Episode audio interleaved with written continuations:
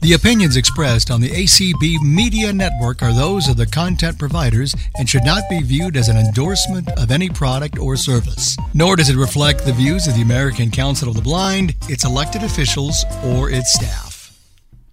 Hello, everyone, and welcome to this community event. My name is Clark Rachfal, and I am the Director of Advocacy and Governmental Affairs for the American Council of the Blind. I'm very excited to bring to you uh, this conversation with the team of folks from the Space Telescope Science Institute. Uh, they launched the James Webb Space Telescope, well, launched a while ago, uh, but we started receiving images from James Webb this summer with some amazing alt text included with those images. So please uh, sit back. We've got about a 98 minute conversation and presentation, including questions from several ACB members and examples of the alt text and other ways that the team from the space, other ways that the team from the Space Telescope Science Institute easy for me to say, uh, are making space more accessible for people with disabilities. So uh, I am no Zoom expert, but I am going to go ahead and share my screen here and get this presentation underway.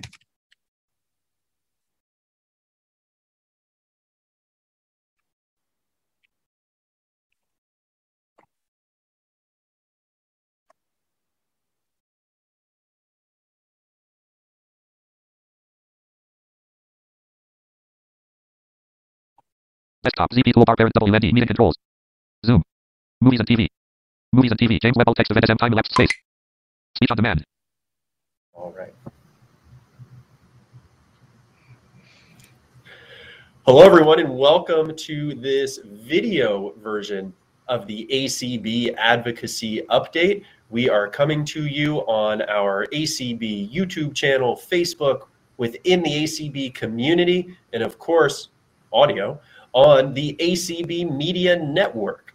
I am one of your hosts, Clark Rachfal, the Director of Advocacy and Governmental Affairs for the American Council of the Blind, and I am joined by my colleague. And I am Swatha Nanda Kumar, ACB's Advocacy and Outreach Specialist. So, Swatha, I don't know about you, but for me, growing up as an, an older millennial, shall we say, uh, in the 80s and 90s, just down the road here in Annapolis, Maryland, we would take field trips all the time into Washington, D.C., to the Smithsonian. And my absolute favorite growing up was the Air and Space Museum. Uh, to have everything from uh, the Spirit of St. Louis, uh, you know, Charles Lindbergh's plane, to Saturn V rockets and videos of uh, different different space probes flying over Mars and other planets. That just blew my mind. And of course, this was the golden age of the space shuttles and the launch of the Hubble Space Telescope. Uh, so, space and what is what else is out there now granted like in the 80s we had et as well right the friendly extraterrestrial so it was all about space uh, i don't know if you've had the the same passion for what lies beyond swatha in in your life i do clark um i did not grow up in the 90s or 80s like you did but um i definitely remember going to talk about sorry what you grew up in the 70s the 60s the, the 2000s. Yeah. yeah, I'm that young. Right. um, yeah, so I remember going to Chicago and going to the Space Museum and um, learning about all the astron- astronomers and and just being fascinated with all of all that, um, the, all that up um, technology and just with of realizing how small our world how small we really are in the, in the world, in the universe. So, just like you, I'm fascinated. So. Yeah, and as much as I found it fascinating, I know I knew that for me, as my vision was slowly getting worse, that you know, being being a part of the space program really wasn't an option and that I wasn't getting the full experience as the rest of my classmates. Um, but there's been some really exciting innovations in this space. You know, a, a, lot of the Smithsonians are doing more interactive and accessible exhibits. Our friends at the uh, in Huntsville, Alabama, at the Rocket Center there, do a space camp for students who are blind and low vision. You know, where where was that when I was growing up, right? Uh, and now many of our members in the the blindness community as a whole have been getting very excited uh, this summer because as uh, a new addition to our you know solar system and universe exploration has been unveiled the James Webb Space Telescope.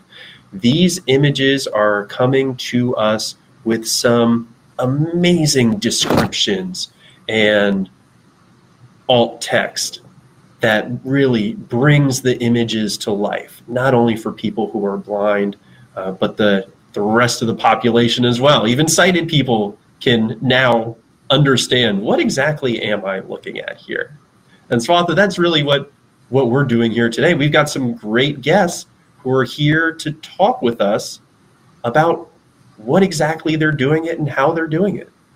Yep. So from the Space Telescope Science, Science Institute, we have Tim Rhue, who is an informal education specialist. Um, we also have Claire Blome, who is a principal science writer, and we have Kelly Lepo, who is the Education Outreach Specialist from the Space Telescope Institute. Um, how, how, how, how are you guys?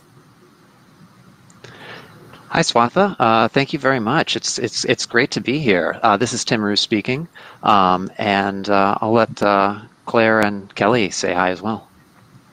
Hi, it's an honor to be here. This is Claire. I'm so happy to join. Yeah, hi, this is uh, Kelly. And yes, I am really excited to be here and talk about space with you all. I'm also an elder millennial, and the 90s were a very formative time. right on, Kelly. And I know that uh, you were very active on social media, engaging with people as their their minds were literally being blown um, with the the initial batch of images from the James Webb Space Telescope, responding, answering questions. Um, so we're we're so excited to have all three of you here today. But special shout out to Kelly for engaging on social media as well.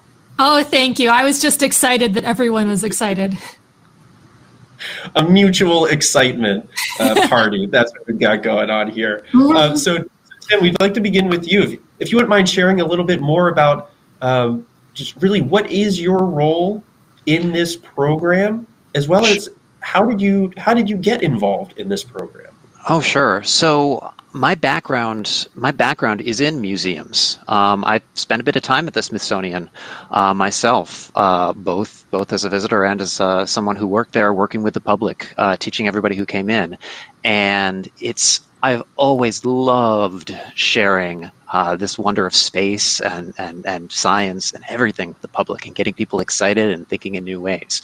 Um, and I came and joined uh, Space Telescope a few years back, uh, and I've been part of the whole team effort here, working with museums, libraries, other informal learning sites around the country, helping them figure out how can I do a better job sharing space with, with my particular audience. And I'll say that bringing bringing space to new people getting new people involved in this this conversation is is I, I, I, just love it. It's so wonderful to be involved in. And I've been pushing to find out how how can we do things better? How can we reach the folks who we haven't been reaching? And since the images have been such a central portion of what we have done at Space Telescope, I mean, we, we we're we're not just the science operations for the Hubble Space Telescope and the mission and science operations for Webb and archives for 20 other NASA missions and getting involved in other upcoming missions. I mean, Kelly, Claire, and I are all in the Office of Public Outreach. So those images that come out from Hubble, those images that come out Webb, from the Webb, we have people in this office that are creating those.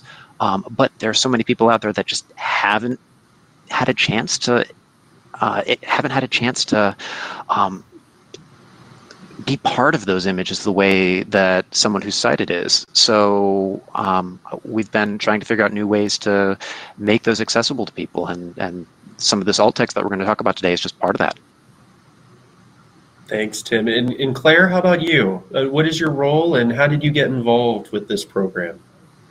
Sure. I've been at Space Telescope for about five years. Um, I'm a writer, so I write anything and everything. Um, not only uh, Hubble discoveries in press releases that are sent out, um, but also some of the press releases that went out about Webb's first full color images and data this summer. Um, in addition to that, I also write scripts for videos that we put out that really help bring to life, add some motion um, and additional graphics. Those also have uh, audio descriptions, I'm proud to say. Um, so they're accessible as well. It's ViewSpace. Um, and then Clark I, of shakes course, his fist in the air, celebrating in the background. Exactly. and then I also um, have done a really big push with our social media. Um, and lately, our social media coordinator has really um, helped us increase the accessibility there. So, in addition to writing really engaging posts that explore what's happening in the images, we're providing alt texts that are in your feeds on Facebook and Twitter and Instagram. So, everything's right at your fingertips. You don't need to go anywhere else to find the complete picture. That is awesome. Thank you so much. All right, Kelly, please share with us more about your role in this program and how you got involved. Sure. Um, so I am an astronomer. I have a PhD in astronomy and astrophysics. And while I was in grad school, I realized that while doing science is fun, I like talking about science a lot more. So I've done a whole lot of different jobs uh, before coming to STSCI about two years ago. Um, and so I'm an outreach scientist, and what I do is a lot of reviewing all of the stuff we put out to make sure that it's scientifically accurate. Um, and that includes reviewing the alt text uh, for both some of the first images and also all of the social media that we put out. All right. And when you say uh, that you've joined STSI, that is the Space Telescope Science Institute. That is correct. Thank you for catching me on that jargon. no worries. It's, uh, it's easy to do uh, when we're so so immersed. Exactly. Um, so why don't we just jump in here? And for for folks who who do not know or they've they've read the name James Webb, but they're not exactly sure what it is uh, or what's going on, please uh, can someone provide more just general background information on what exactly is the James Webb Space Telescope and why is it so significant? Sure. So the James Webb Space Telescope is NASA's newest flagship mission. It's staring out at the stars uh, and gathering all sorts of new information.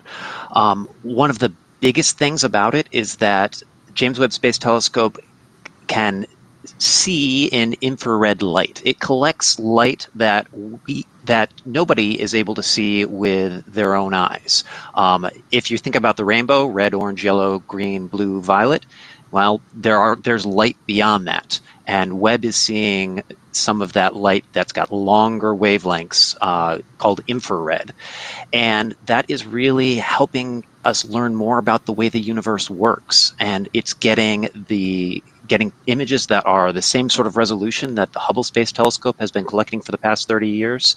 Um, and there's all sorts of amazing things that we're able to learn as a result of that. All right, and as you mentioned, Hubble's been around for 30 years. So, um, other than I guess being able to see at the the infrared spectrum, are there other differences between Hubble and James Webb? Kelly, you want to take that? Sure. Um, so Hubble has a smaller mirror than Webb. It turns out that the larger, the longer the wavelength you want to observe, the redder the light you want to observe, the bigger the mirror you need. So Webb is actually, uh, it has a 6.6 meter mirror as opposed to about a, a two meter mirror for uh, Hubble. It's also very far away. So Hubble is orbiting the Earth while uh, Webb is about a million miles away at a special point called L2.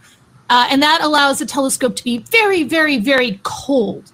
Uh, because one thing about infrared light is that you and me and the computer that I'm talking into are all glowing very brightly in infrared light. And none of us can see this, but if you have a special detector like what is on Webb, it's glowing in infrared light. And so Webb wants to see something other than itself. So it has to be ridiculously cold, a couple degrees above absolute zero. And that is very tricky to do, but Webb is doing it right now. That is so cool. I didn't, not, not, no pun intended, no pun intended, no pun intended, no pun intended, but yeah. it is both definitions of cool.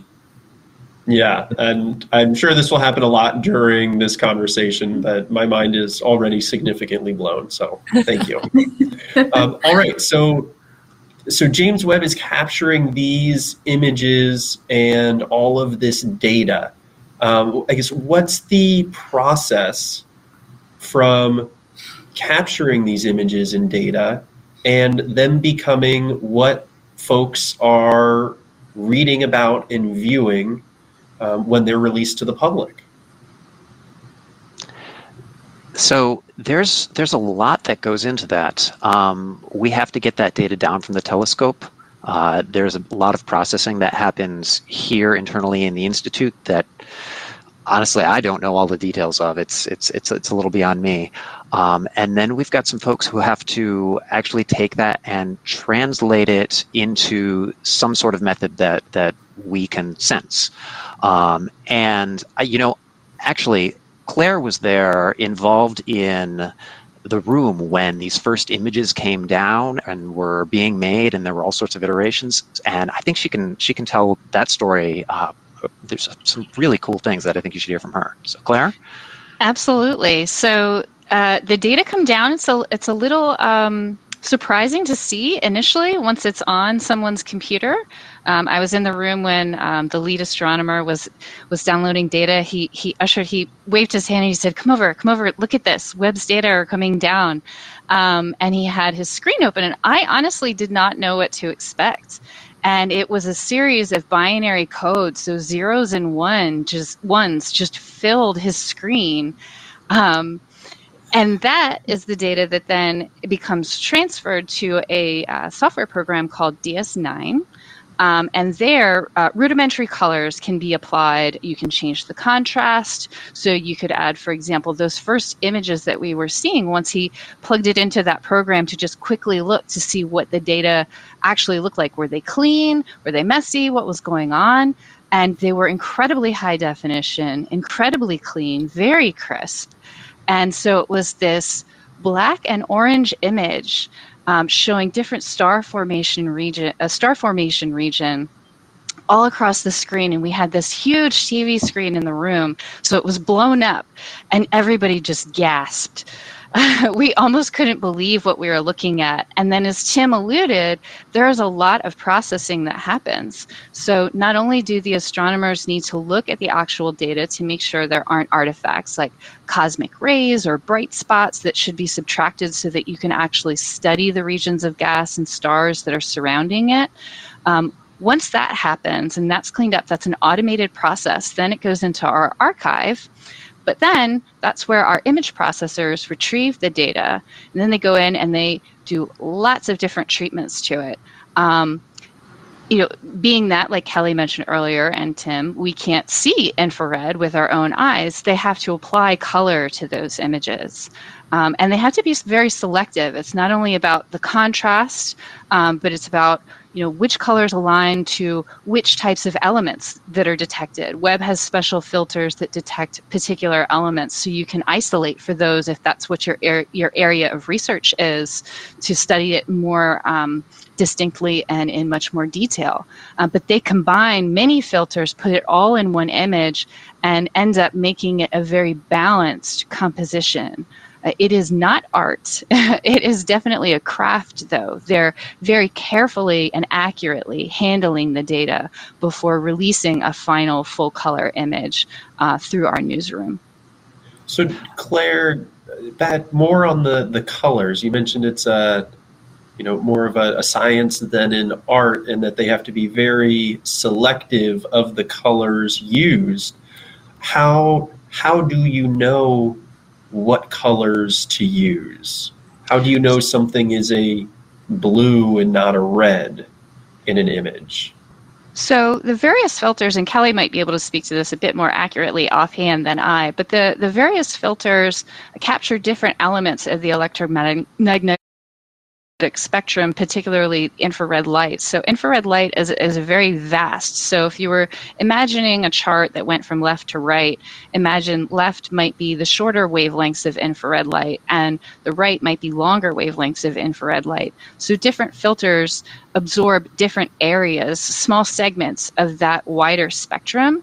So then when there are, for example, six filters that are selected to be added to an image, um, our colleagues will assign particular colors along the you know chromatic ordering. So blue indicates a shorter wavelength of infrared light, and then it goes all the way across to red. Um, and so that's how they combine the colors.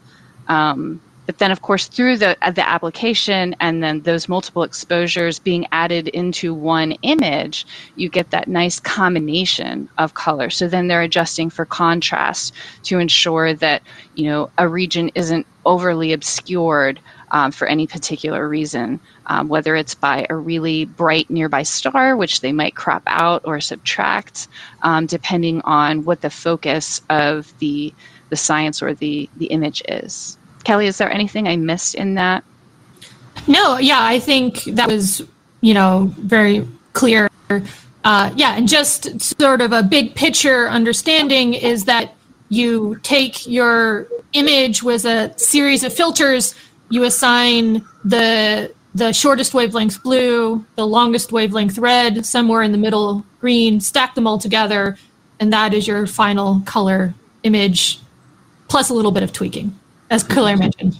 So That's using the same color spectrum that Tim mentioned earlier of visible light of you know the the Roy G Biv red, orange, yellow, green, blue, indigo, violet. You spread that across the infrared spectrum when exactly. doing this. Yes, we're mapping uh, infrared light onto visible colors, um, so that uh, the photon receptors in our eyes uh, can can process that information. Okay, and we will have more uh, more questions related to this topic later on because one one cool thing about this event is we have some questions from our members. Uh, we're not there yet, but our members are folks who might be totally blind.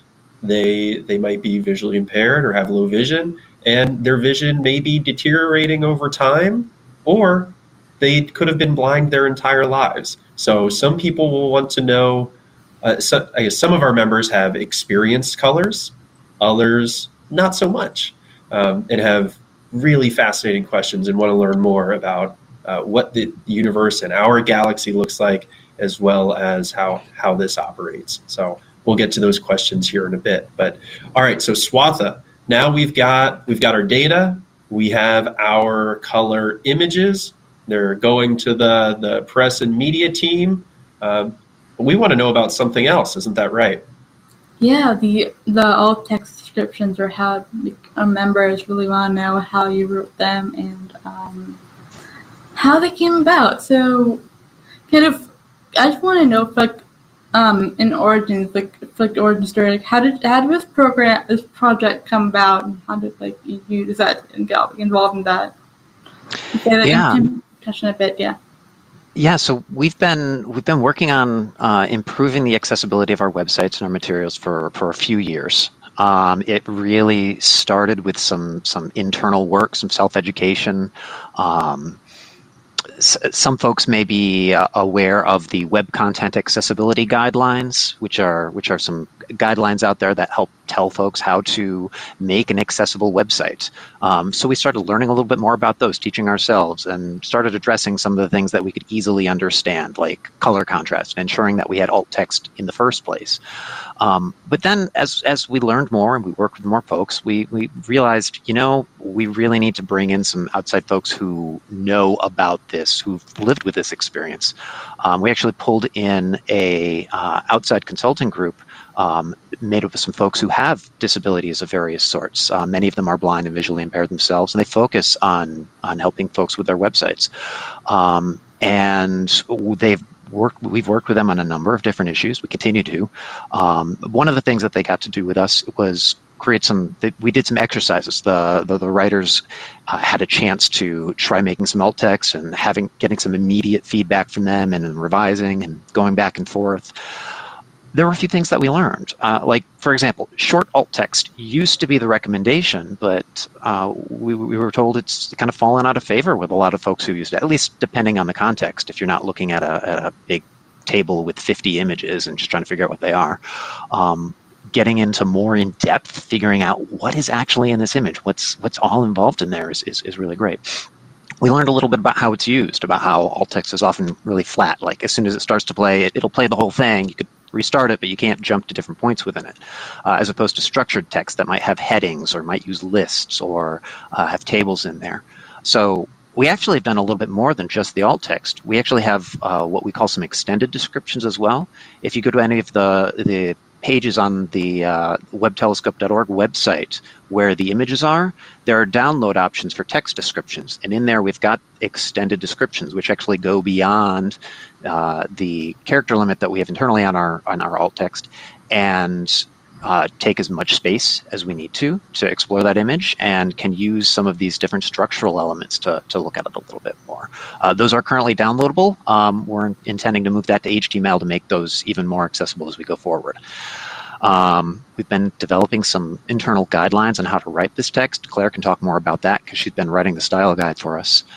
Um, and I'll also note that all of this work, a lot of this, it had to be done before we even started getting data from the telescope because we didn't have much time. We got that we got those that data. We started putting together images. We started iterating, and there was very little time to put the alt text together. So it's been a lot of work. Um, and so I'll, I'll, I'll, hand it back over to Claire and say, uh, what, what, what would you like to add about how we've gone about creating all this alt text? It's just been so extremely educational for me. Um, but in addition, as a writer, it's improved my craft. I am far more likely to direct people. It doesn't have to be um, extremely literal, though sometimes I'll say something very direct, like around four o'clock, right? We might have an idea if you're thinking of a clock that has hands um, and numbers, you know, approximately where that might be. So then mentally you can start to go, oh, okay, that's the area of the image we're talking about. Um, so just going through this exercise of writing and writing and writing some more um, it was a lot easier for the um, articles that I had written. I knew why we selected the images to pair with the articles and what they were communicating, but it was much more difficult when I hadn't written the article itself. Um, so I had to do that process of discovery. What is this? Just like anybody else who might visit the website. Um, and I wanted to be sure that it was clear and complete and honestly something that you could skim or really speed up as you're listening to it um, you know, not overly repeating topics, but also not under repeating, and then learning that the inclusion of color is important um, was really, really meaningful to me um, because A, I wanted to cite it anyway. I can see it, I want to share what I can see, um, but also just realizing that then somebody who has just listened to so much alt text and heard the repetition of blue or sky blue again and again, they're going to start to collect those memories and kind of compile them mentally and refer one back to the other. And so then they'll start to form those relationships. So it's every time I'm writing, I'm learning something new, not only about how to write alt text, but about the image itself, and then how to improve my own writing and the captions and the press releases. Can you speak? I think Tim mentioned bringing in outside groups to help you with the alt text um, and writing it. Um, can you speak to what that looked like and who did you consult with? So I can say we we worked with that outside group that I mentioned earlier before we ended up getting the data. Once we got the data, it was very restricted as to who was able to have access it, able to access it. Um, this was a really big thing for NASA, so there were not that many people who were able were able to see these uh, images or read the alt text before it actually got released uh, back on uh, the 12th of July. And but that said, we it was a really a team process in putting together this alt text. Um, we had writers like Claire who were drafting it. Uh, we had uh, scientists like Kelly who were reviewing this and checking over that scientific accuracy. We had some people a little more familiar with some of the accessibility guidelines, like myself, going through and reviewing it. And we also had uh, we have someone on our team, one of our developers, who is visually impaired himself, who was going through. He uses a screen reader sometimes. He's also able, when he takes a little bit more time, able to uh, see the images, and he was going through and uh, giving us some feedback on what was working, what wasn't working. So really, I think that team process, bringing everybody together, is one of the really big factors in, in that contributed to the what actually came out the the alt text that you finally are able to hear. And I guess just to, to ask the question a different way, uh, do you think there are are there things that you learned from going through this process, even before having the images, with uh, folks with disabilities, with working with folks who are blind and, and low vision um, to develop this process. Are there things that you learned in that process that you may not have learned or incorporated otherwise? Absolutely, absolutely. Um, I think that that people who rely on alt text every day have a different way of experiencing the world, uh, a different way of taking in information. And there were definitely stylistic changes in what we were mentioning. There were there there were things that we changed about how we wrote it. Um, Claire was talking a bit about color back before we started working with the folks, we were trying to trim trim out mentions of color and make things as brief as possible, and and that was a mistake in a lot of ways. Um, and Claire, would you like to add on to that? Sure. Um, there were just basically when I think about writing alt text, what I like to do is set the broad scene. It's like I'm painting a picture all across, you know, left to right, top to bottom. Um, what literally does this scene contain? So I want to I want to paint broad strokes, right? I'm orienting people. And then once I've oriented someone with a brief sentence, two sentences, then I can start to go into what are the areas of interest? Why are we releasing this image? What is the scientific discovery? So then I might draw attention um, to, let's say, the star that's cast off its layers of gas and dust, but pointing out that the star is this tiny white, you know, blob at the center, um, and then all the layers that you know. In one case, it looks like a butterfly, and knowing that we can say it looks like a butterfly, not necessarily because people have seen it, but they might have touched it or experienced the shape. So then they can start to build a mental model of what this scene looks like. Um, and then really ensuring that I'm also using proper terms. For example, a star that's cast off all of its layers of gas and dust is properly called a white dwarf or a white dwarf star. So, including that in the alt text is incredibly important. And this is another thing I learned so that when um, someone is listening to the caption that's on the rest of the page, all of those th- pieces of information are starting to connect. So not only have you I helped you build a visual scene, then you're learning about why we're showing you this visual scene and what type of research was done um, to obtain that. And it's not necessarily imagery because a lot of our um, discoveries are based on spectra, uh, which are data that spread the light out, and then you can measure the individual molecules within it. So there, there's a lot that goes on behind the scenes of the scientific process. It's not only about these beautiful images. Um, so being able to describe that process in the captions is important, and that's another reason why I really appreciated Kelly's feedback, um, because at times she would say, yes, of course, you can cite these proper terms, but you can't explain why we know that that's what it is. That part does not belong in the alt text. That belongs in the caption where everybody can access it and where it's most relevant. Yeah, I think that that is something that I've been uh, fighting for, right? So an alt, alt text should just describe the image and not try to explain the science. And it's real tempting to want to explain the science. mm-hmm.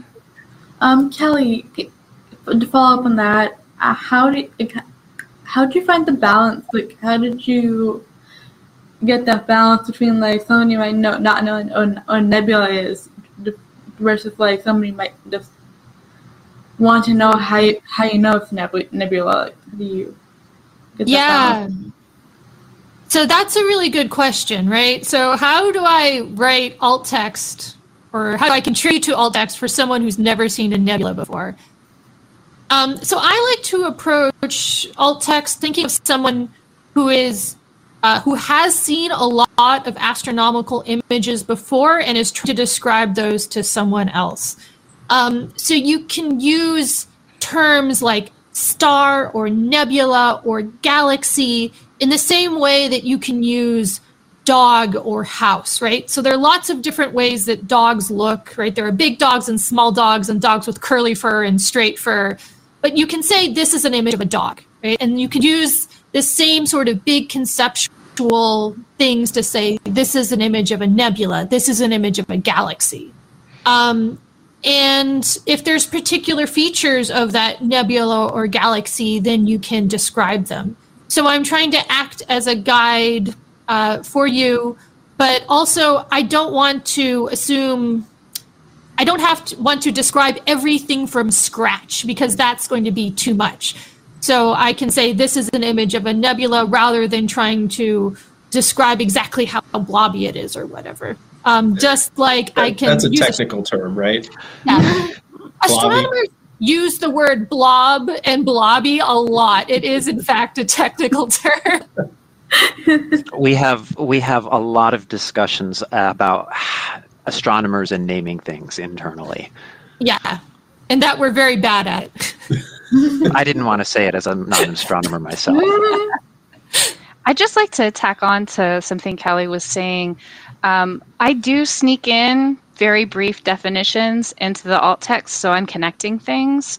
So I'll say, this is an image of a nebula, comma, a star that's cast off its layers of gas and dust, which are seen here in, and then I describe the colors and the shapes of what it's cast off.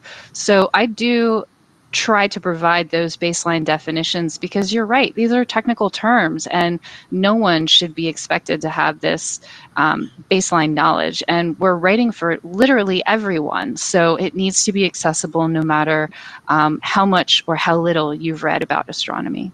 So do we have any uh, any images that we could uh, share here as an example and read through the alt text Absolutely. Uh, what should we start with here? The Southern Ring, Claire? Sure. All right. Would you like to uh, yes. do the reading? So this uh, page is titled "The Southern Ring, Neb- Southern Ring Nebula: The MIRI Image," and just to be clear, MIRI is a an instrument on the Webb Space Telescope, and it observes mid-infrared light, which is a bit farther and longer than near-infrared light. So the alt text reads this way. The Southern Ring Nebula is a large, semi-transparent oval that is slightly angled from top left to bottom right. Two stars appear at the center very close to one another. The one at left is red, the one at right is light blue. The blue star has tiny diffraction spikes around it. A large translucent red oval surrounds the stars. From the red oval, shells extend in a mix of colors. The shells that extend to the left and right are red, and the shells that extend to the top and bottom are teal. The shells appear to have a filamentary pattern similar to the surface of a citrus fruit that's been cut. The shells darken in color with distance from the center. The background is black and speckled with tiny bright stars and distant galaxies in a range of colors.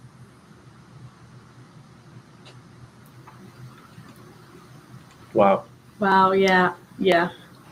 Uh, so, so Kelly, in in that description, going back to the conversation about um, you know science and, and technical jargon while still explaining the image, um, are there were there aspects of that description that had to be you know negotiated or discussed and worked through? Um, so I was not involved in reviewing that particular image, but um, yes, I mean there is some back and forth to make sure that this description is scientifically accurate. Um, to describe the center points as stars, um, to describe the background as having many different stars and galaxies. You could describe those a different way. You could just call them points of light. But it's important, especially uh, as an astronomer looking at the image, those are the type of things that I see with my expert eyes and something I also want to convey to our audience. I don't know, Claire, if you have any other anecdotes working with astronomer, other astronomers on this one. Um, no, it's it's I've uh, I think I've learned enough through writing probably now a few hundred of these descriptions um, to know when I'm when I'm bordering into uh, over overly defining, uh, for example, a term like gravitational lensing, right? Like I might avoid that term in the alt text, um, but I'm still describing the process. I'm still actually defining it. It just depends um, on how important that is to the caption, to the story, to the press release. All right, and uh, Kelly, what the heck are diffraction spikes? because that comes up a lot in many of these the alt text for these images. Are the are diffraction spikes, uh, you know, originally occurring in nature, or is that something specific to these images? Okay, diffraction spikes. So uh, stars appear as just points of light, but when you put a point of light through a telescope, especially a telescope made with mirrors like Webb is, the optics of the telescope uh, will impart a spiky shape on this. And so the stars look star shaped, I guess. Uh, and so Webb in particular makes stars with eight points. Six of those points comes from Webb's mirror. So Webb has a hexagon shaped mirror. And so each corner of that hexagon makes a point on stars. And then uh, Webb is also designed so it has a little mirror in front of a big mirror, and there are supports that hold up that little mirror. And those supports also impart a pattern onto the star shapes, and those are is a smaller, uh, also six-pointed star, and that overlaps a little bit. And if you add it all together, it makes eight-pointed stars, um, which I think are really beautiful. Uh, different telescopes make different diffraction spike shapes. For example, the Hubble Space Telescope has four pointed stars. And actually, I'm I'm really happy that you asked that question because this is a question that we get all of the time from people who are just looking at the images uh, visually. They're like, "Why are all the stars shaped like that?" So the fact that it comes through in the alt text as well is it really good. I'd also like to add just one more fun bit about this. It's a nice piece of party trivia, if you will. How can you tell the difference between a Hubble image and a Webb image? Hubble has four diffraction spikes on its stars, while Webb has eight. I will remember that for the next time I go to pub trivia. Thank you. Mm-hmm.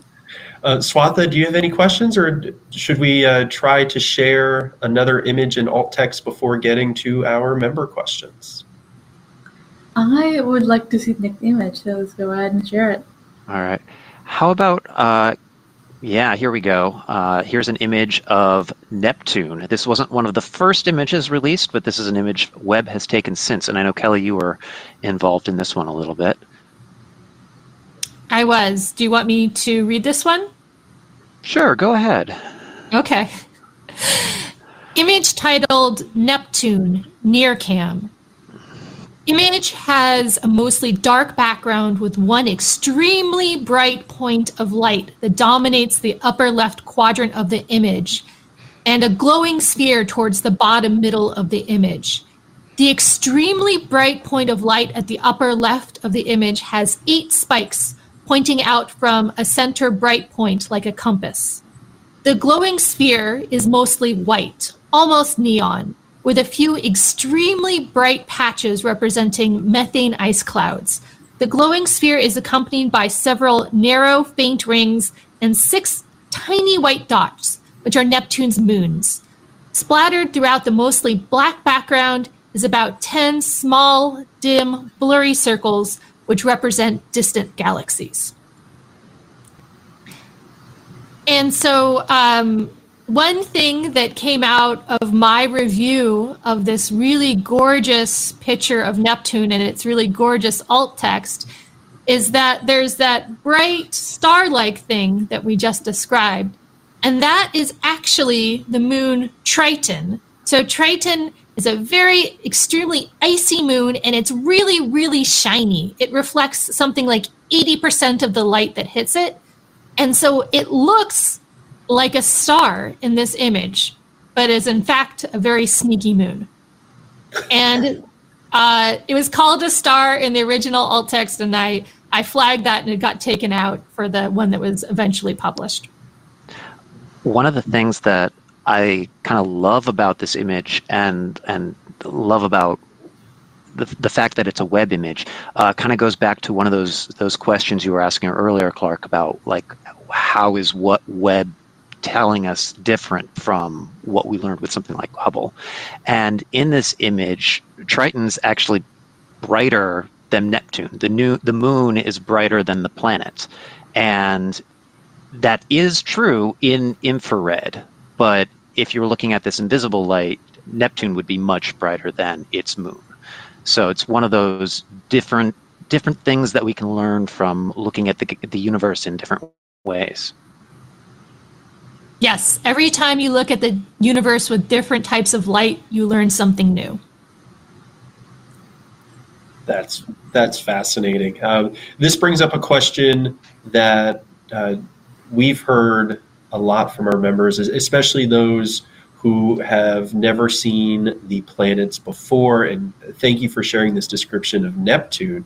Um, are there descriptions from the James Webb Space Telescope of other planets in our solar system as well? I don't believe we have put out images from Space Telescope Science Institute. Therefore, we haven't written the alt text for them yet. Uh, they're I'm, I'm hesitating a little bit because I know there was some data from Mars that we did recently. Claire, do you know about that one? I do. It was uh, issued as a blog post because it is still too early to publish science. Um, mm-hmm. Essentially, takes a little bit of time to write the paper, but then the paper has to be peer reviewed by by many people, um, and then formally accepted, and then of course published. So, takes a little bit of time. So we've been trying to preview some science through our Webb blog, um, and there were some uh, images released. So there might be one of Mars that we can pinpoint for you later.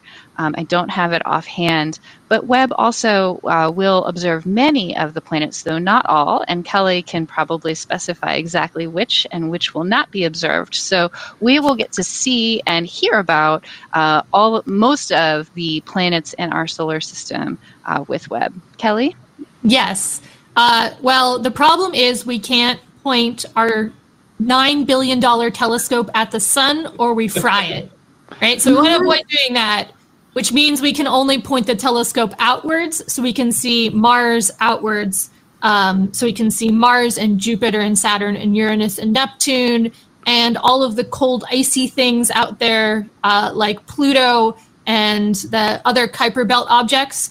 I have seen that Webb has observed Pluto, but we don't have the, the data public from that yet. So I'm really excited to see what Webb can teach us about Pluto. And, And I am still follow- firmly on team Pluto is a planet Okay. because that's what I grew up with. So Uh, Alright.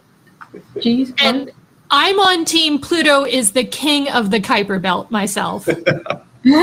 Pluto Pluto has friends. Pluto has friends. You know, I grew up with with food not, not, not being not being a planet, so I can't really weigh in on that. So weird, wild times that we live in. All right, Swatha, I think we've probably monopolized enough of this conversation, and I know we have some members who are eager to have their questions answered as well. yeah, let's go ahead, members. Um, first we have up Mary Reichert. Hi, my name is Mary Rickert, and I'm from Louisville, Kentucky.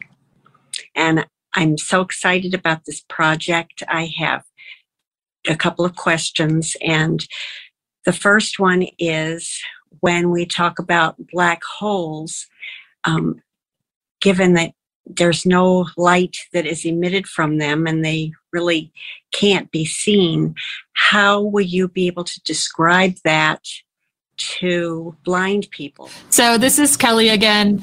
Um, so the question was if black holes don't emit any light, uh, how can we uh, see them and how can we describe that to blind people? So um, that is correct. One definition of a black hole is something that is so massive that not even light can escape its gravitational pull. Um, black holes are really small, really dense objects. They range in size from something uh, the size of a star to something that is billions of times the mass of our own sun. So black holes span lots of different ranges of mass, but they're all very teeny tiny. Uh, one thing that black holes do, however, is they tend to have disks of gas and dust that surround them and swirl around them and fall eventually into the black hole, some of it. And those can get really, really hot. So hot that it starts glowing. And they can glow in X rays, which are, you know, ridiculously energetic short wavelength light. And they can actually glow through all different types of light. So we can see them with X ray light, we can see them with visible light, we can see them in infrared light, and even they have powerful magnetic fields surrounding them, and they have little particles swirling around that, and that can even make radio light. So we can see black holes basically with whatever type of telescope we look at. Um, and so we see them as very bright, but very teeny tiny little sources in the night sky. Thanks, Kelly. Claire or Tim, anything you'd like to add?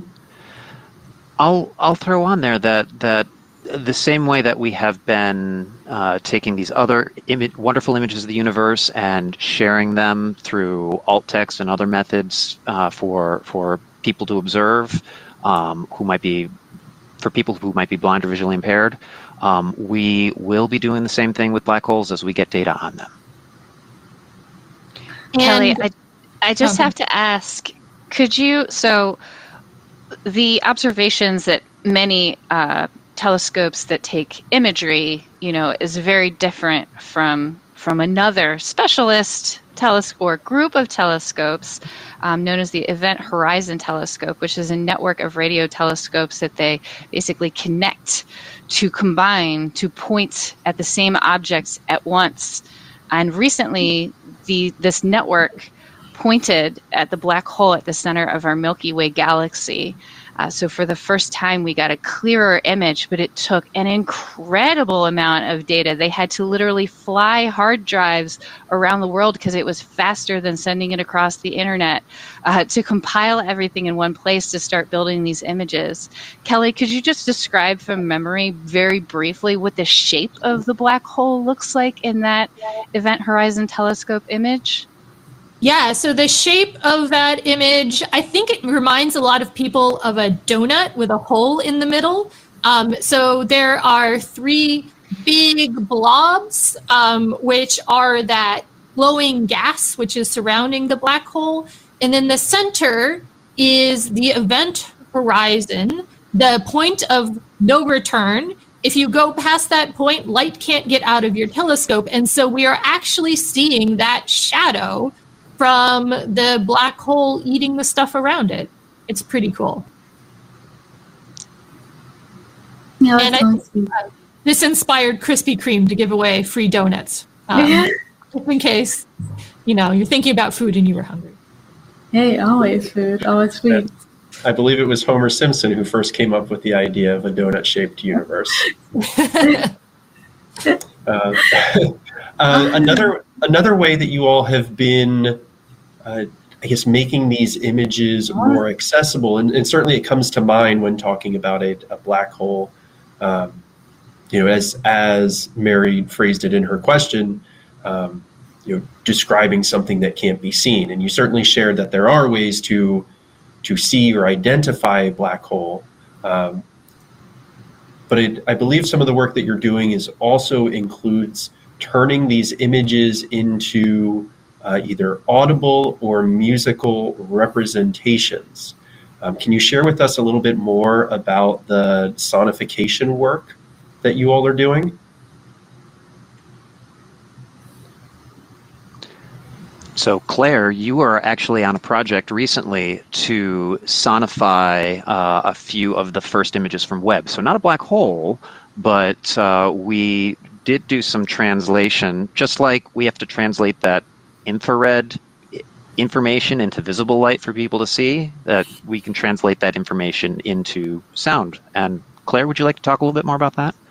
Sure. So uh, we worked with a team through NASA's Universe of Learning uh, to adapt this the images to sound.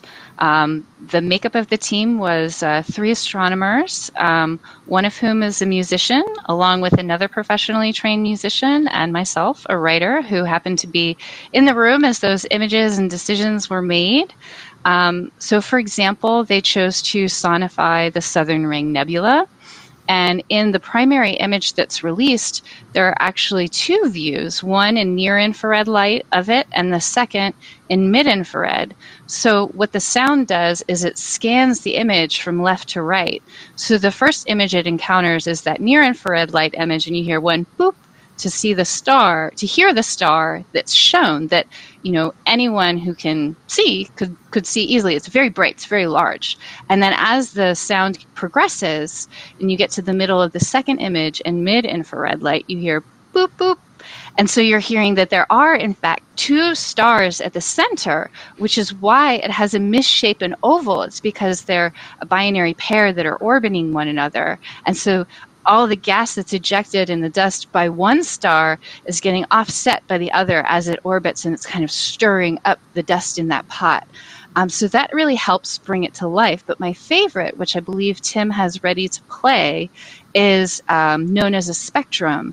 So it's a transmission spectrum of an exoplanet known, or basically a planet that's not in our solar system, which is why we have the exo, the extrasolar planet. Um, so it's far flung, not nearby. Um, and astronomers observed it as it was orbiting its planet um, to see when, um, how long that orbit might last. Um, Kelly, I don't know if you want to add anything to that. Yeah, so uh, for this planet, we're watching it go in front of its star, and we're also watching the starlight shine through the atmosphere of the planet. And by looking at what type of light that atmosphere is absorbing, we can tell what the atmosphere of a planet a thousand light years away is made out of, which is just completely wild. it always, that sort of thing always surprises me that this works, but it does. And there were clear signatures of water in that spectrum. So the uh, the team decided to assign a little water droplet sound each time you encounter the highest peak. So there's three data points that indicate water, and so it's just at the, the middle point where a water droplet was assigned. Um, so if you'd like, we could listen.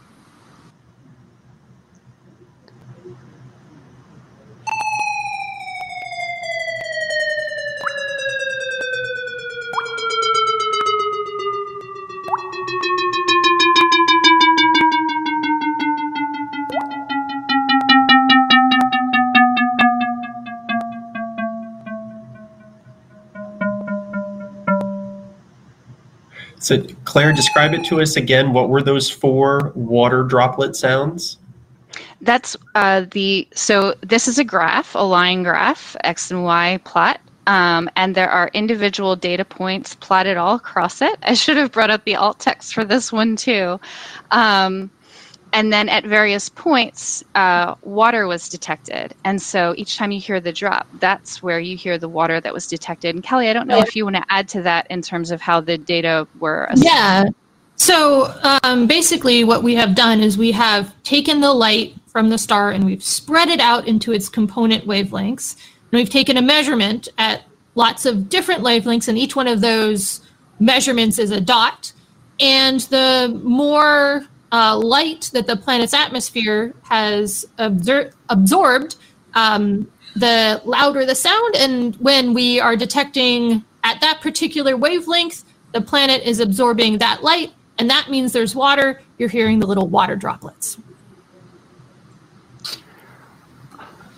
I will highly suggest that folks go to uh, Webb Telescope, that's web with two B's, dot org, uh, and check out the alt text and in particular the text description of this. Uh, the writer who did that has a wonderful way with graphs, graphs and uh, actually goes through and describes what each of the different uh, pieces are that are on this graph and really paints a picture with words of what's happening in this sound and lets you experience what's going on.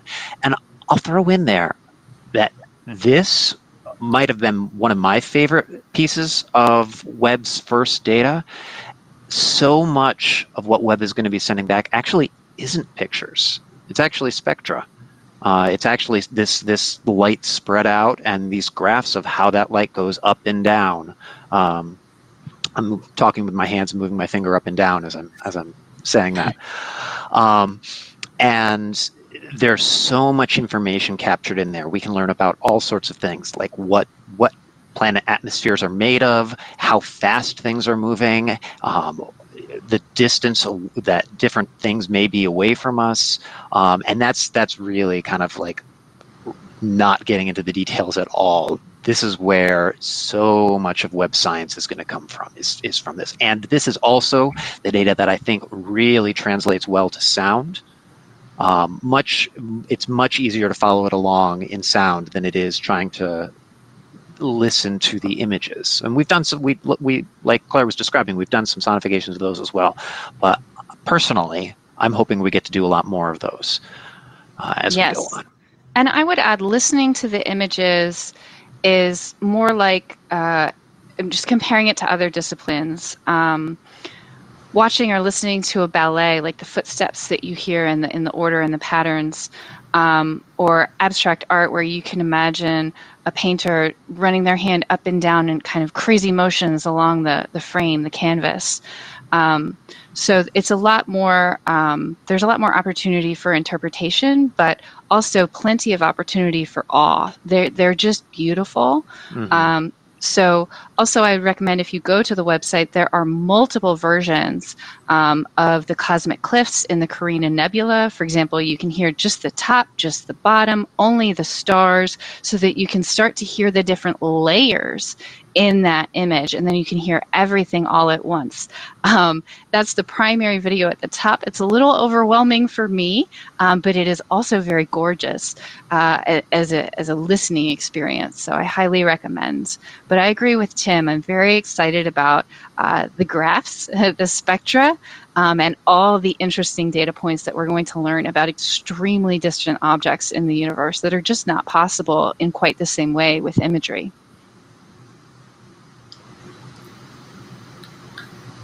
so can you? So going back to the graph, um, how did it was the process like of, of the motion of planets or motion or how um, how do you how do you come up with that like kind of that tone or that like kind of a scale of what the graph says in sound? So I think Kelly described this a little bit. The um, the sounds were applied based on the height of the um, line on the graph, so higher or lower. Um, the water droplets, of course, were there to indicate, you know, exactly where water was um, found. Um, Kelly, is there anything you want to add about the, you know, how these data points are captured to begin with? Yeah, so you can imagine um, you a planet is moving in front of its star, and we're watching the starlight shine through, and then we're we're taking just very very narrow slices of uh, the light that we're seeing from that planet. And at those very narrow slices of light, some molecules in the planet's atmosphere are blocking some of the light. And so, what we're doing is we're saying at this wavelength, how much of the light is blocked? At this wavelength, how much of the light is blocked? At this wavelength, how much of the light is blocked? And we can compare that to uh, doing an experiment on Earth to see how much water vapor blocks light and compare the two. And that's uh, what we're doing here. If that makes sense. I think you tell like my mind is just reeling all I think it, it, it makes as much sense as it's going to.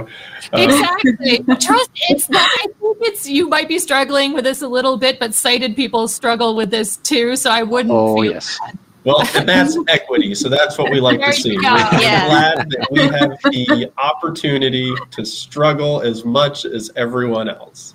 And I might, I might add there's an extensive, I think it's a six article series on webbtelescope.org, you know, what is spectroscopy? And it literally walks you through every little detail. Um, it's very, very in depth. So feel free to dive in too.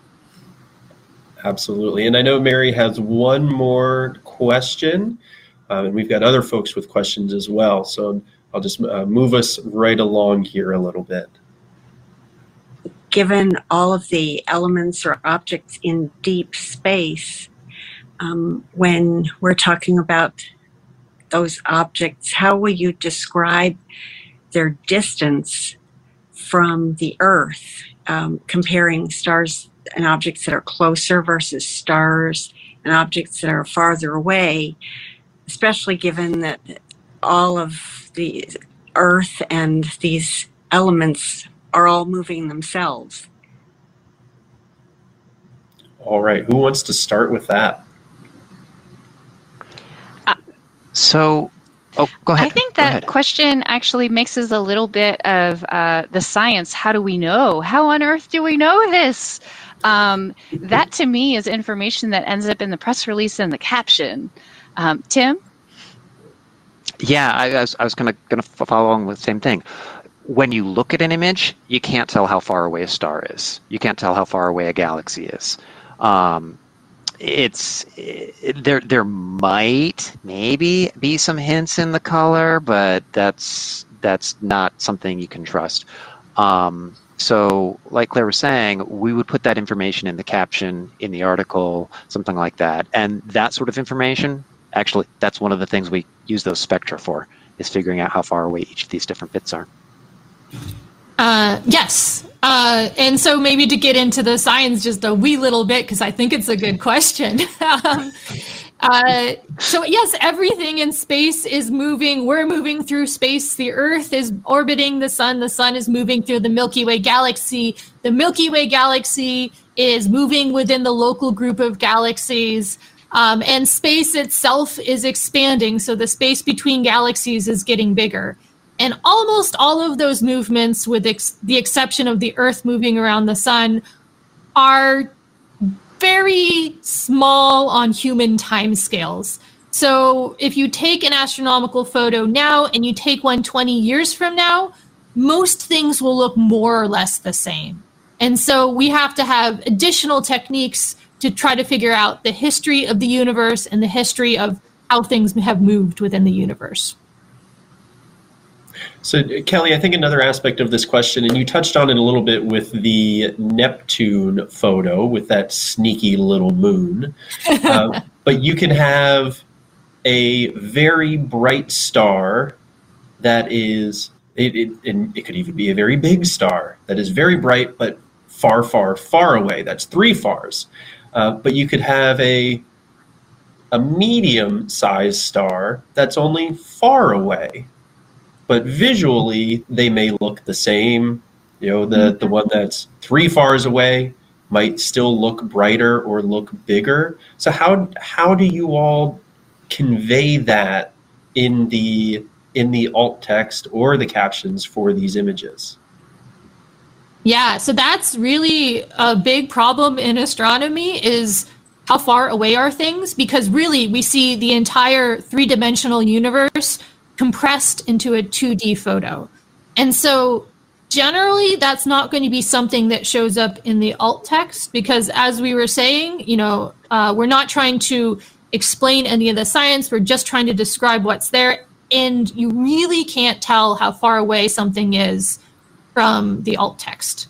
Um, except maybe you could have a there's there's a couple nearby stars which move um, if you take pictures 20 years apart maybe they're moving and maybe that's the science story that you're trying to tell and that would be in the alt text of the image.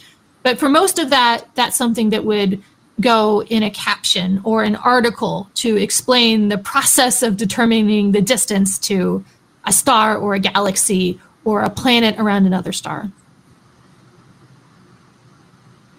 Thank you. All right swatha who's next? Next we have nikki colby Hi, this is Nikki Kobe from Minnesota.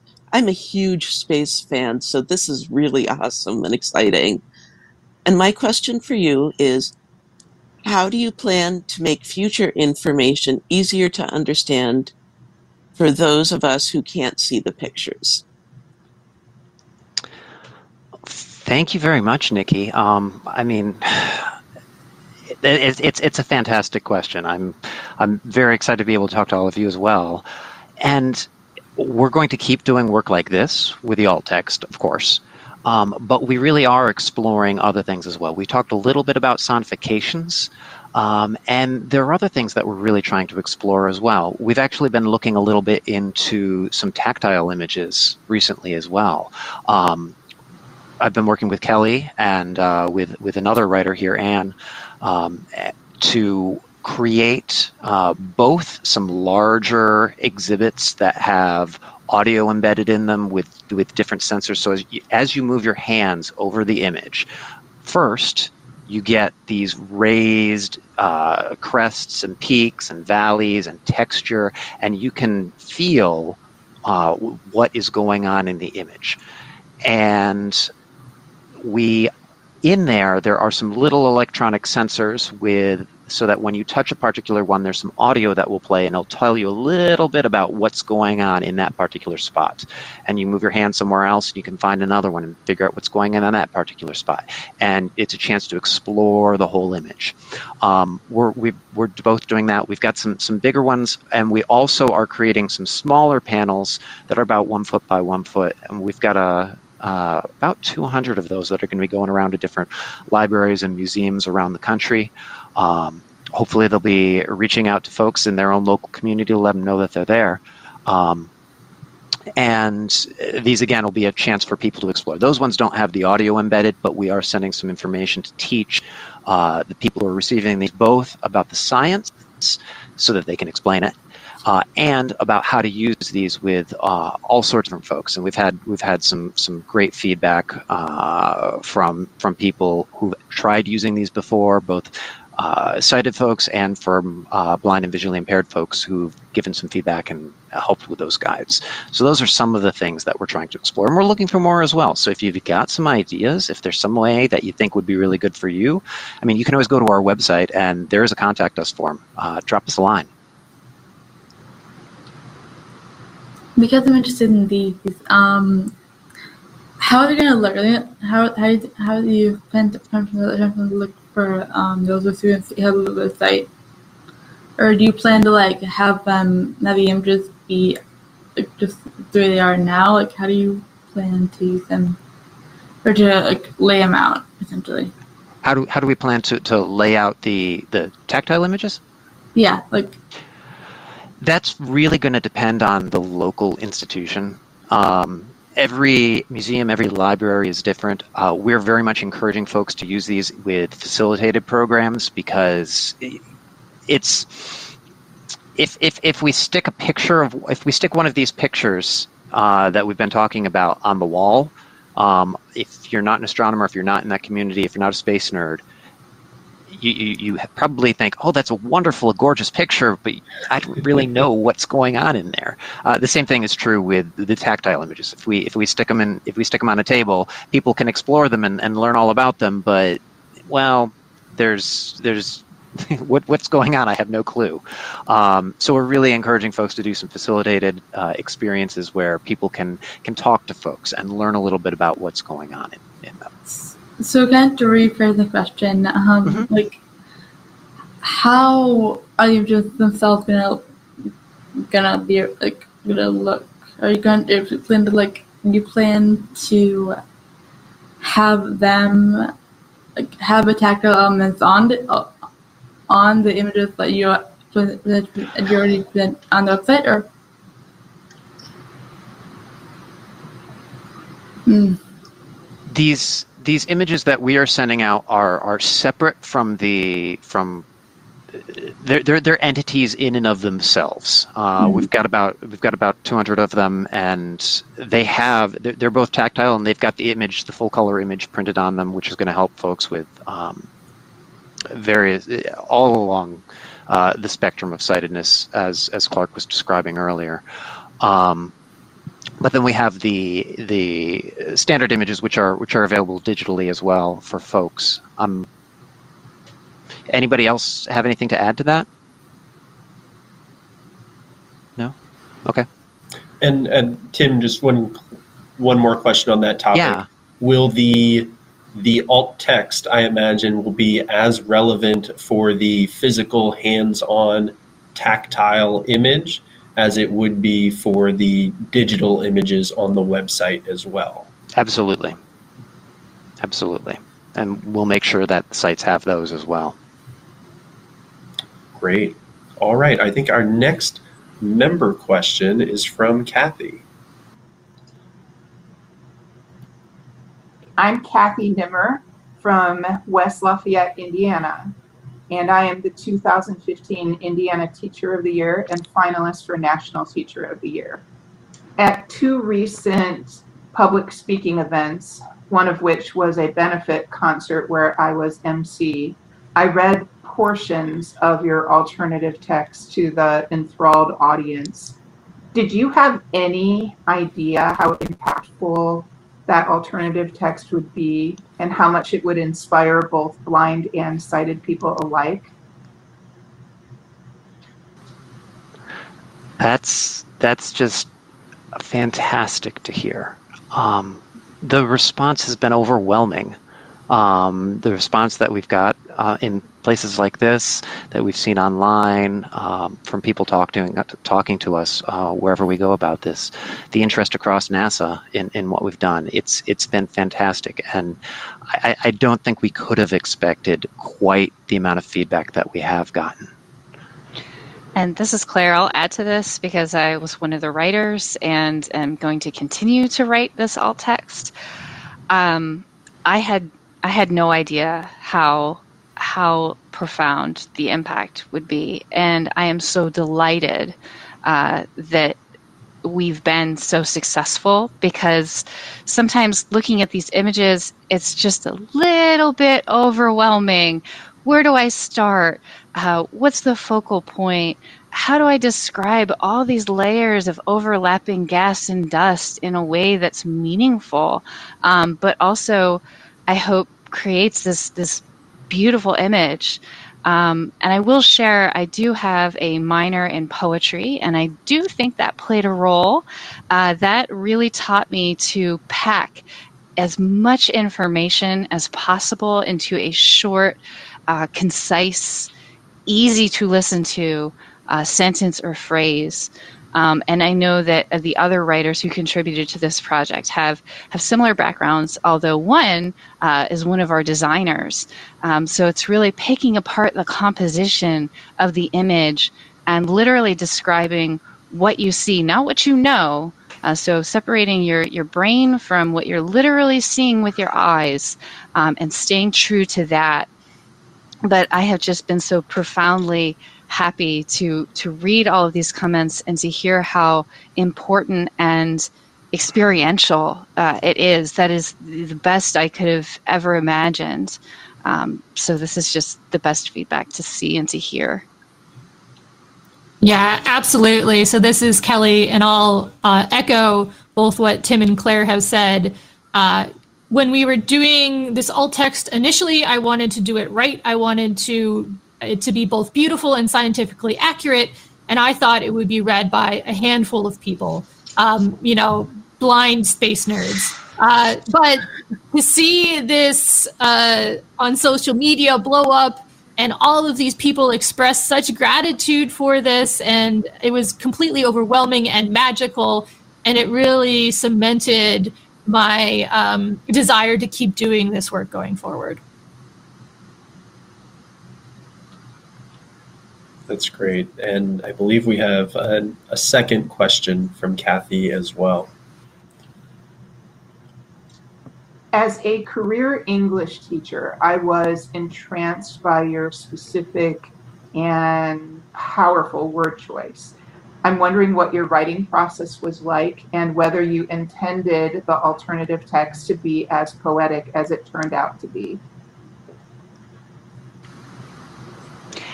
I, I think the quality of the alt text really is um, owed to the the experience and the talent of all the writers and then the contributors, so the scientists and educators um, who are reviewing it.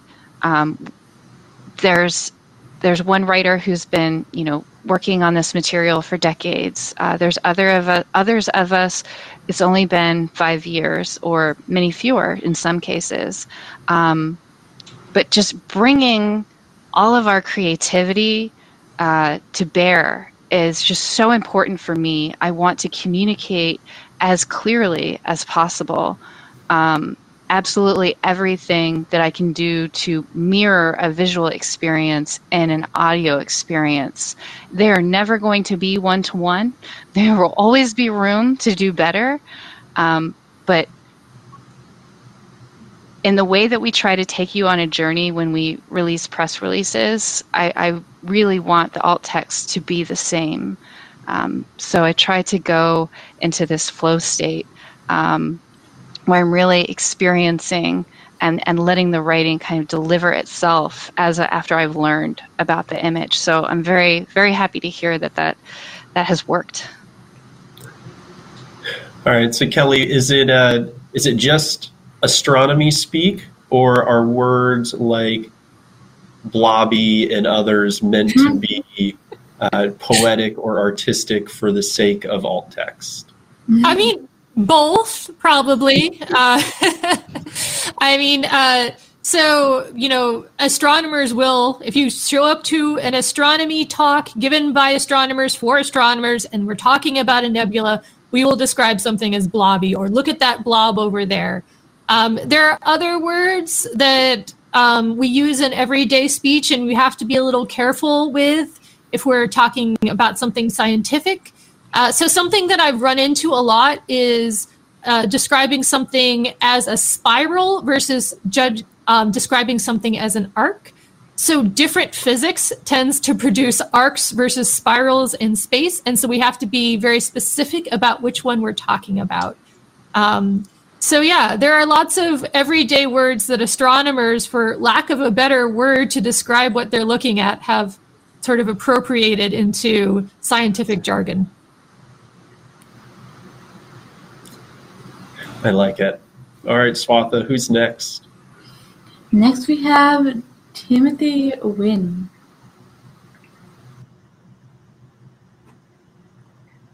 My name is Timothy Wynn, and I'm from Miami, Florida.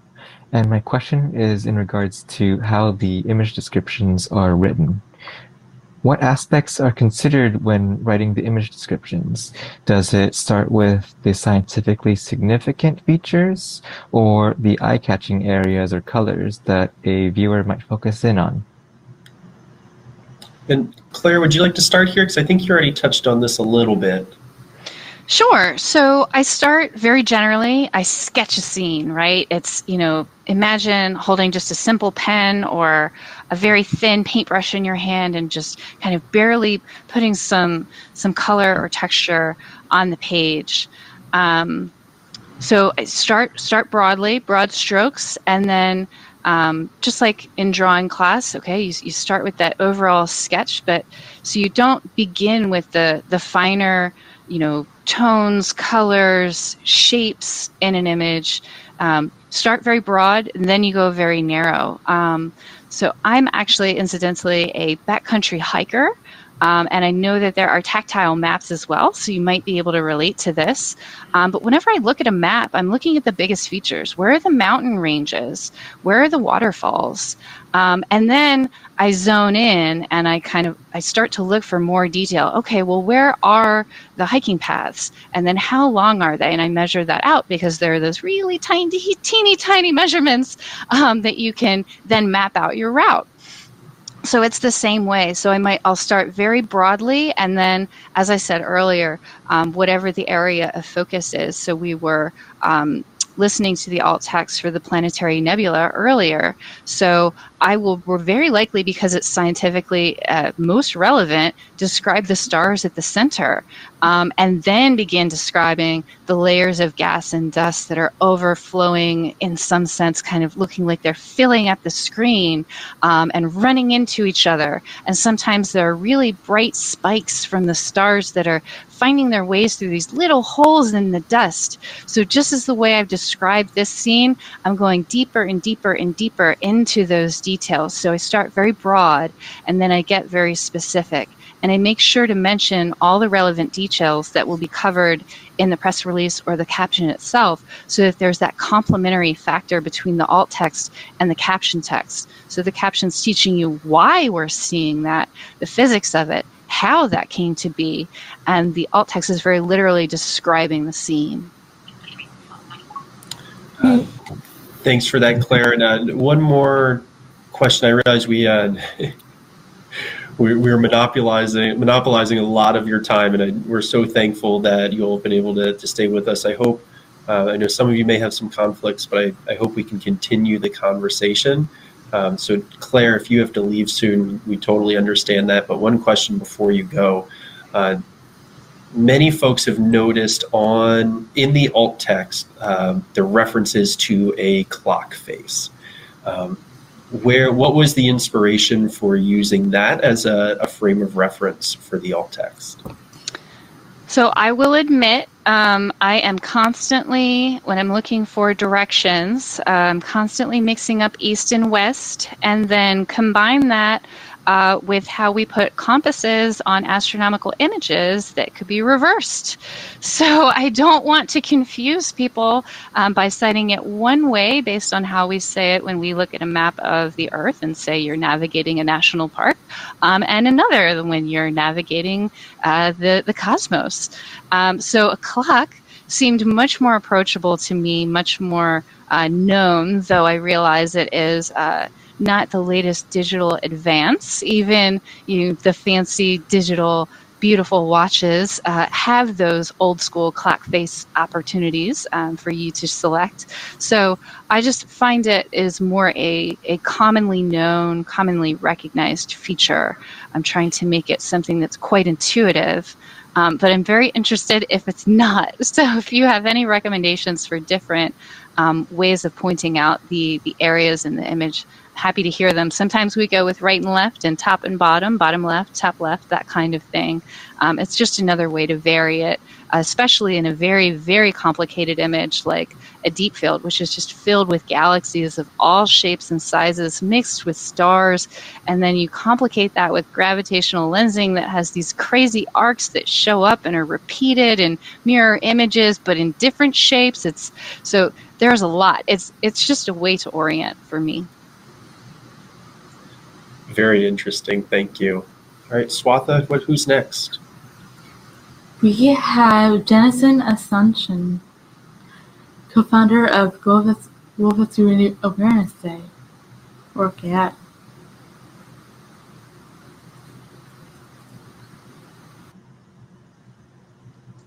Hey there, this is Jennison Asuncion in San Jose, California.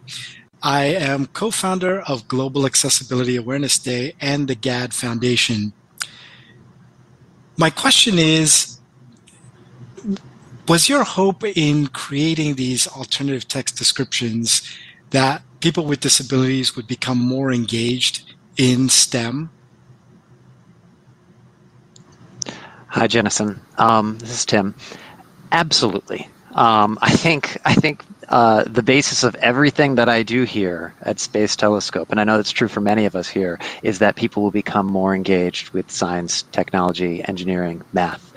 Um, and for the the alt text, yeah, I, I think I mentioned a little bit at the beginning how so much of what there is in astronomy is is, is visually based right now, and by creating alt text, we're creating a, a, window into the universe for people who have not been able to peer through that before. They're able to hear uh, what's going on, or read it, or or access that that amazing stuff in a different way.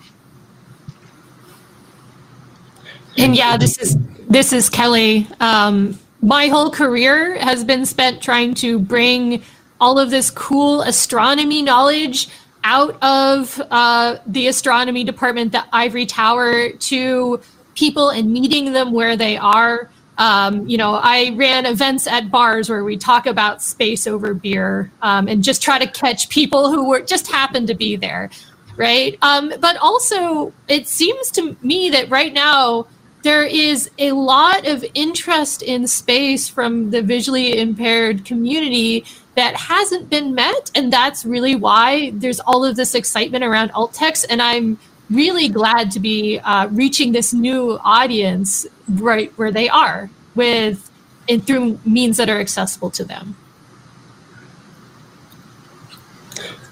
And Jennison mentioned STEM, uh, and just to clarify, so that's a science, technology, engineering, and math. Uh, and sorry to jump in front of you there, Swatha. Go ahead. No problem, Clark. Um, so to kind of follow from that, how or how do you think we can encourage more folks with disabilities or more blind and low vision um, students to consider STEM or science, technology, engineering, and math as a viable career field or as a viable field of study. Because, I mean, Clark mentioned earlier in the, in the video that he, realized, he realized that it was not going to be a thinking university with this low vision, so, or losing, losing vision, so. Yeah, I, I, there there are definitely a few things. Um, one is making sure that the data is more accessible. Um, so we've got things like alt text, we've got things like sonifications, which can help bring bring some of this data in in, in ways that folks can perceive. Um, an, another another big thing is kind of opening opening up people's minds to the idea that astronomy is not just all of these pretty pictures. There's a lot of data involved. There's there's in fact some types of data which the ears are a whole lot more effective at uh, being able to uh, process.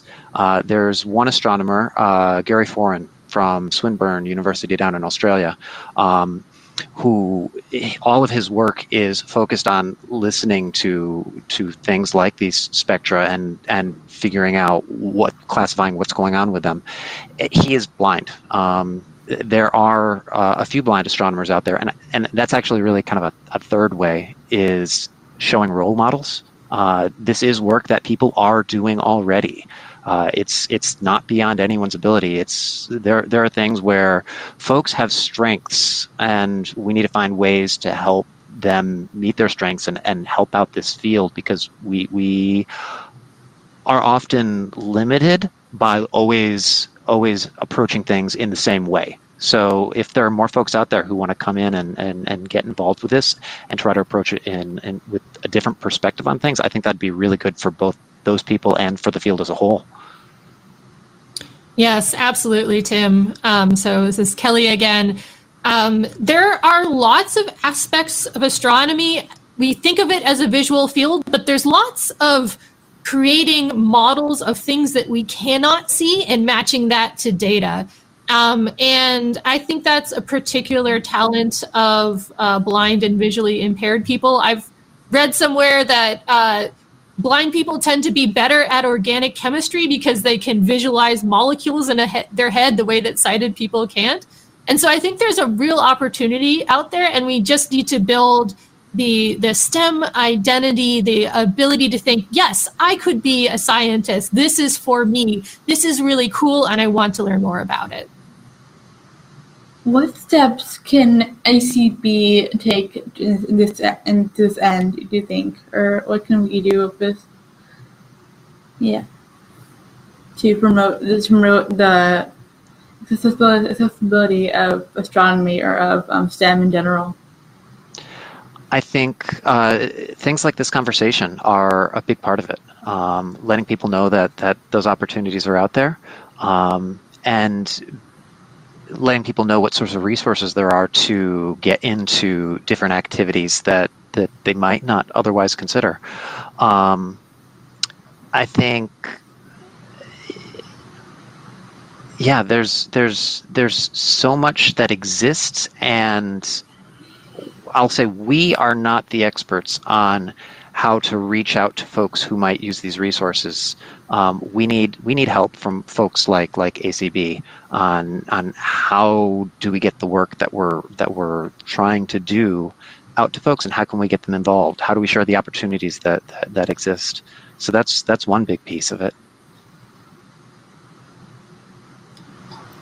and that is a that is a role that we are more than happy to fill. Uh, so, Tim, Claire, and Kelly, thank you so much for your time here today and for joining us to talk about these images from the James Webb Space Telescope and the the geez innovative, uh, creative, awe-inspiring alt text uh, that has fascinated so many of our members and the broader community. But also, thank you for sharing the work of the Space Telescope Science Institute. Um, I know we have a, a, few more questions that we did not get to. So if it's all right, we'd love to be able to follow up with you all in, in writing about those questions and share those as well. You know, this uh, this event's been a few a few months in the making here as our our Twitter feed and social media and news feeds and every everything was just so focused on the work that you all and your team are doing and the way it's being shared uh, with everyone around the world. And I have to think back to one of our first conversations where one of your colleagues said that they got involved in space science um, not because they they liked astronomy, physics, chemistry, math, and all that, but because space was beautiful. And for all of ACB, all of the members of the American Council of the Blind, I'd just like to say thank you for sharing your work and sharing the beauty with all of us. It has been an absolute pleasure. And uh, I, I really do hope that more people are getting involved in, in science, technology, engineering, math. You're thinking about these things in new ways that, that, that you just, everybody, no matter who you are, um, take advantage of the, of the, abilities you have and the, the strengths that you bring to the table. Explore this world and figure out how can I make a difference in it? How can I look at this wonderful, amazing place that we all live in and uh, appreciate it for, for, for what it is? Yeah, and uh, yes, I was. I'm so glad to have been able to have this conversation with you and talk about the work that we've done. And uh, the sky is for everyone, and by everyone I mean everyone. And so I'm really glad that we have found ways to connect with people and that you all have appreciated all the hard work we've done. Well, we always close our podcasts by uh, by saying a, a, quick little phrase. In this case, I'm going to say keep alt texting. Uh, but Swatha, do you want to close us with what we always say? Keep advocating.